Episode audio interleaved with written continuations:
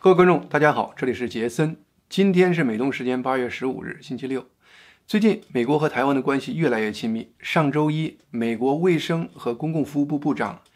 亚历克斯·阿扎和台湾总统蔡英文的会面，是自一九七九年美国与台湾断绝官方关系以来来美访问的最高级别的美国官员。紧接着，八月十四号，美国国务院又批准了美国军火制造商洛克希德·马丁。在二零二六年底向台湾出售六十六架 F 十六战机，这是自一九九二年美国批准向台湾出售一百五十架 F 十六战机以来第一次出售同类战机。更令中共恼火的是，台湾和美国高层官员都展现出希望发展美台关系，将双方关系塑造为基于共同的民主价值观上的盟友关系。这种说法非常明确地表明，中共的意识形态和自由世界的民主价值观格格不入。面对这样的新格局，从政治到媒体等各个方面，都迫使中共高层必须强硬回复，以保留其面子。因为毕竟中共在过去这么多年，在台湾问题上，在国际上一直保持非常强硬的态度。那今天这一段时间不能软下去。于是呢？昨天，中共多家媒体报道说，中共军方东部战区八月十三日发布消息称，近日中共军队多军种、多方向、成体系出动兵力，在台湾海峡及其南北两端连续组织实战化演练，进一步检验提升多军种联合作战能力。而且呢，还特别提到，近来个别大国在涉台问题上消极动向不断。向台独势力发出严重错误信号，战区部队组织的巡逻和训练活动是针对当前台海安全形势和维护国家主权需要采取的必要行动。很明显，这次消息发布的政治宣传意味非常重。新闻中没有报道军演的时间、地点和其他具体情况，但是根据中共近期发布的一系列新闻。我个人总结了一下，发现中共至少计划在近期举行下面一系列演习。首先是八月十一日开始，持续三天的在台湾以北约五百七十八公里的舟山群岛附近举行的演习。然后是从八月十四号到八月十五号开始，在台湾以北约四百五十公里的台州白沙岛附近海域进行的实弹演习。然后是八月十六、十七，或者是本月稍后时间。还要举行了在台湾海峡南端的一次海上军事演习，中共航母可能出现在台湾海峡附近，而且呢，演习中包括一些项目，比如说攻击台湾外围小岛等等。中共的《环球时报》呢，配合东部战区发布的这个消息，特意请了所谓的专业人士发表相关的评论。那么这个专业人士就评论说呢，那么这条消息公布了，而且透露此次演习在台湾海峡南北两端进行。这是以前从来没有公开报道的这种现象，这展现了中共高层和军方坚决打击一切台独势力的决心和勇气。但事实并非如此。其实呢，中共在去年同期，也就是二零一九年七月底八月初的时候，也进行过类似的军演。这个地图就标出二零一九年中共公布的军演地址。从地图上可以看到，那次军演的地点和今年进行的军演几乎是。位置几乎完全是一致的。当时中共是通过发行航情警告的方式，展现了详细的军演的时间和地点。中共当时的报道表示，浙江与广东两地分别在七月二十八号和二十九号发布了航行警告，在台湾海峡北部的舟山岛附近海域和南部的东山岛附近的海域进要进行军事演习。当时警告是这么说的，其中呢。浙江的海事局二十八日发布浙江航警零六二三航行警告，表示从当天傍晚六点起到八月一日傍晚六点十分，在舟山岛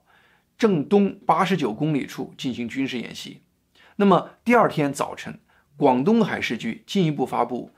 闽航警零幺六四航行警告，说二十九日清晨至。八月二日晚间六时，在东山岛附近海域进行军事演习，而且那次军事演习也有分析表示，演习内容包括反对外国军事介入、封锁指定海域以及两栖登陆演习等项目，而且当时辽宁舰也穿过了台湾海峡，在台湾周边地区进行了军事演习。所以，中共这次报道其实是把一个例行公事性质的军演，特别的用东部战区新闻发布这样特殊的方式报道出来，然后辅以媒体宣传，好像真是特意针对目前美国和台湾当前不亦乐乎的这种关系，中共的一个果断特殊的军事行动。但是不幸的是，美军却完全不配合中共的宣传的这个调子。中共原本希望给国人看到这样的宣传，让国人意识到。中共这个军演是要威慑美军，让美军知难而退。但是呢，美军不但没有被威慑住，而且立刻开着航母、开着飞机，奔着中共军演的地区就来了。那么，这个地图显示的就是美国海军里根号航母八月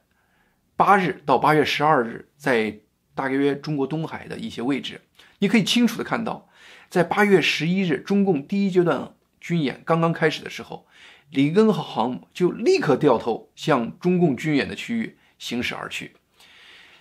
下面这个图显示，在八月十三日，美国海军的洛克希德 EP 三型电子信号侦察机从当时已经位于东海的里根号航母上起飞，完成了收集中共军队电子参数的这个任务。图中的这些紫色的线呢？是根据联合国海洋公约规定的周边国家各国领海的范围，所以呢，你可以清楚的看到，美国航空母舰和侦察机都在中共的领海之外实施行动。另外，十三号下午，美国海军一架 P 八海神式海上巡逻机在台湾海峡南侧实施侦察任务。同时呢，十三号，美国海军还从内布拉斯加州的奥夫特。空军基地派出一架高级的 RC 幺三五侦察机，千里迢迢飞往亚洲，于下午三点十九分抵达日本冲绳加尔纳空军基地。据分析，这也是美军专门针对中共军演而调度的侦察机。当然，对于美国这些不配合中共宣传的这些这个美军的这个行为，中国官方是没有任何报道的，因为呢，它完全抵消美中共这个给老百姓宣传的震慑美军。吓足美军这样的一个宣传目的，当然了，中共用军事演习来鼓动网民的这种情绪，也不是他唯一的方法。中共呢，其实呢，还时不时从一些各种新闻渠道透露出他新研发的一些中式装备，来用这样的方式来体现中国军事的不断强大，特别是透露一些可以用来攻击台湾的军事装备。嗯，这个图中呢，就是中共最近的一个外宣机构，就凤凰网。八月十五号报道的新一代零七五型两栖攻击舰的一个图形。这个报道表示，这个攻击舰沿黄浦江进入东海某海域进行首次航行，宣称中国迎来立体登陆时代。就这个报道引发很多中国网上小粉红的兴奋。当然，还有一些其他的类似夸耀中国军事工程发展的文章。一些此类文章呢，大部分开头都是这样子。随着中国军工科技的发展，近年来已经有多款武器领先世界，获得各国的青睐，其中包括这款等等等等等等等等。我最近看了很多这方面报道，但是呢，近期让我真正大开眼界的，还是网民翻出来的一款目前中共特种部队专用的装备，就是图中显示的这个奇异的设备，官方名字叫旋翼机，民间叫空中三轮车。或者叫飞行三蹦子，呃，可能有些人不知道三蹦子是啥，是北方人好像把三蹦子也就叫三轮车，也就是飞行三轮车的意思。那么我们就叫它空中三轮车吧。我最开始看到这个报道说中共特种部队已经大量装备了这款空中三轮车，我还以为是一些网民在恶搞中共。后来呢，我到网上研究了一下，发现这居然是真的。而且更让我惊讶的是，二零一九年中共的大阅兵。这个空中三轮车居然是以特种部队先进装备的角色出现在中共建政七十周年大阅兵的队伍中。这种空中三轮车看着像直升飞机，但是其原理跟直升飞机截然不一样。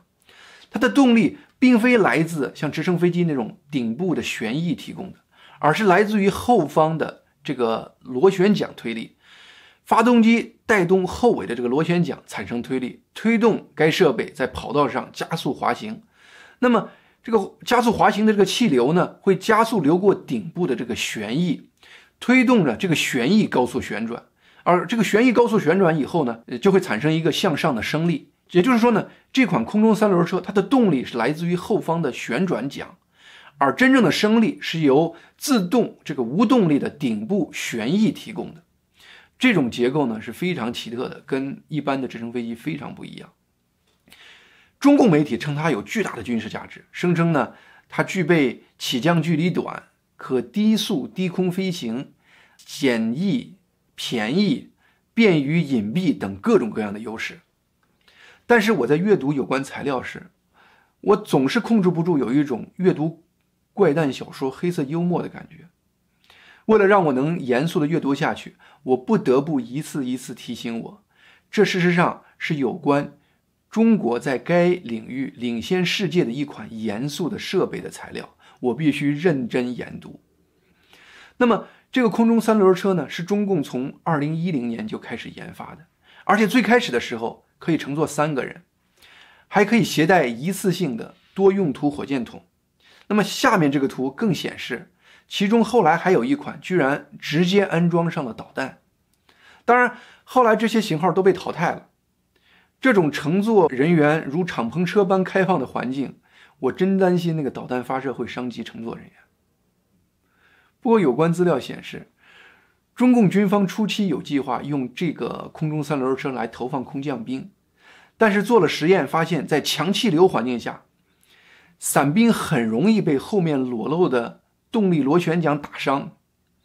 那么再加上乘坐的人员又少，载重量又低，所以不得不放弃装备空降兵的想法。我猜这个设备目前规定是特种部队专用，可能一个重要原因是其他部队实在给他找不到合适的用处。但是这个设备又是代表中共领先世界的一个军事领域，不能轻易放弃，所以就专门配给了没有明确任务的特种部队了。其中呢，一篇赞美该设备的文章暗示，该设备在攻击台湾时会大显神威。其逻辑非常简单，就单凭距离这一点做出这个判断。文章声称，这种空中三轮车最远可飞行六百公里。而台湾海峡只有二百到三百公里，它可以从沿海基地起飞，跨越海峡，开辟一条海峡直通车。一旦实现，绝对会成为经典特种战力而载入史册。同时呢，据我看到的一些报道推测呢，熟练掌握这种设备，其实不是一件非常容易的事情，需要经过长时间的训练。那么这样的话，如果要求每个特种兵，都要学会在各种恶劣、特殊环境下驾驶它的能力。那么，服役期的特种兵还能剩下多少时间做其他方面的训练？但是呢，如果用专职的驾驶员，那你飞行一次只能运载一个特种兵，这种运输效果可能是全世界各种飞行器运输效率最低下限了。我本人没有军事背景，但不管我怎么看。都感觉这个设备可能是研发人员默认敌对方的武器和战斗力大约和国内拆迁户一个等级。那么，主要给这个设备提供的威胁也不过是扔些石头、扔些燃烧瓶之类的。那么，但凡对方有一点像样的武器，像这样空中三轮车飞行速度，特别是它在自然缓慢降落时的降落速度，乘坐的士兵几乎都成为对方空中的活靶子。介绍的文章中呢，还特意说，他如果迎着风起飞，要求助跑的跑道距离非常短，所以说这是他一个巨大的优势。但是很自然，你要问，打仗的时候风难道一定会按照你要求的方向吹吗？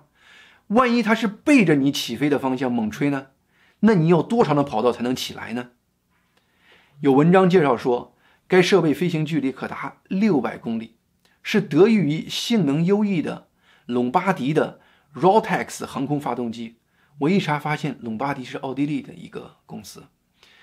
就感情连这种声称是中国军工引以自豪的领先世界、能在阅兵仪式上展现的军事产品，核心部件也是外国产的。我真不知道哪个国家会如中共所说的，对这样的军事设备特别青睐。当然了，中共的媒体报道说，中国的特种兵对他喜欢的不得了，这一点我完全相信，也理解。我家里有一把这个弹丸枪，呃，我家人允许我买它，同时允许我到后院对着树打靶，我玩的特别高兴，对着那把弹丸枪呀，喜欢的不得了。但是哪天你要是真逼着我拿着这把枪去上战场，跟对方的机关枪对阵，我会恨死这把枪。同时也连着恨你。话这么说呢，我也感觉这种说法也真的点出了这个设备真正的用处。它其实呢，不应该是个军事设备，它其实完全是个娱乐设备。它不属于战场，至少不属于现代战场。它应该配备到现代的游乐场。如果推广好了，这也许真的可以成为习近平。这些年长期宣传的军民结合的一个少有的成果。那么说到这儿呢，让我又想起另外一件事儿。我们在七月十八号的一个节目中谈到，中共和伊朗签署了一个二十五年的经济和军事伙伴关系，其中包括两国在武器方面进行合作，同时在国防和情报共享方面进行密切合作。当时我很奇怪，中共为什么做出这么蠢的一个决定和伊朗结盟？当然了，现在我们越来越意识到，中共和伊朗这两国的共同点实在是太多了。两国军工发展和军事演习的重要目的之一，都是为了国内舆论宣传创造素材，而且为此可以不惜一切代价。另外呢，伊朗和中共对于美国的仇恨，嗯，几乎是在一个等级的。而且和中共神似的是，伊朗最近也针对美国做了一次军事演习。也同样达到了怪诞小说的这个级别。图片显示的呢是伊朗自己制作的一个美军尼尔米兹级航母的复制品。那么右上角我特意放出这个航母的真实照片，用来作为对照。伊朗和中共一样，为了鼓舞国民嗯爱国情绪，同时也为了震慑美军，他会时不时的在霍尔木兹海峡举行一些军事演习，在演习中呢表演直接。攻击模拟的美国军队，以振伊朗军威。早些时间呢，这艘航母的模型呢就被伊朗搬到了霍尔木兹海峡岸边进行修饰。为了体现真实感，还在上面特意放了一些模型飞机，当然是放在假飞行甲板上。那么准备好了以后呢，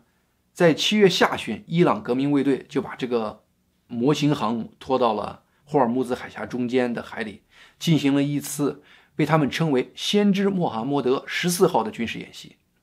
在整个军演中，伊朗的国民卫队表现得非常投入。他们先用群狼战术，用一群摩托艇把美国航母团团围住，然后开始从快艇上向美国航母一顿乱射，然后呢，用军用直升飞机从直升飞机上发射导弹，直接击中航母的侧翼。直升飞机直接把特种部队投降在航母的甲板上，占领整个航母，一切过程完美的如电影设计一般。啊，其实呢，整个演习过程也确实被伊朗国家电视台拍成电视节目，配着激昂的乐曲在伊朗反复播放。不过后来呢，外国卫星发现模拟航母被导弹击中后有点倾斜，然后呢，伊朗军方呢就开始拼命努力的把倾斜的这个航母。往它的附近的港口城市班达尔阿尔巴斯拖，但是呢，他拼命的拖，最后呢，快到港口的时候，这个模拟的航母还是如图显示的倾斜成了九十度，那么没法再拖了，然后就逐渐沉没了。那么沉没以后呢，就等于是伊朗自己给自己在自己的港口外头造了一个人工暗礁，给他未来船只航行带来巨大的威胁。我们从伊朗。后来慌忙的反应和最终沉没的地点来看，这次击沉航母模型肯定是伊朗意料之外的一个事故。那么原因很可能是伊朗投射导弹的军人表现的太投入，要么呢这次又没打准，打了不该打的地方。当然了，对这样的意外，伊朗官方媒体是不会给予报道的。就如我们刚才说的，中共对于美军对他的军演。积极反应没有任何报道一样。从中共和伊朗高度一致的行为，我现在完全理解他们为什么一下就要签一个二十五年经济军事合作伙伴协议。很简单，物以类聚，人以群分。好，今天节目就到这里，请点击订阅我们的频道，我们下周再见。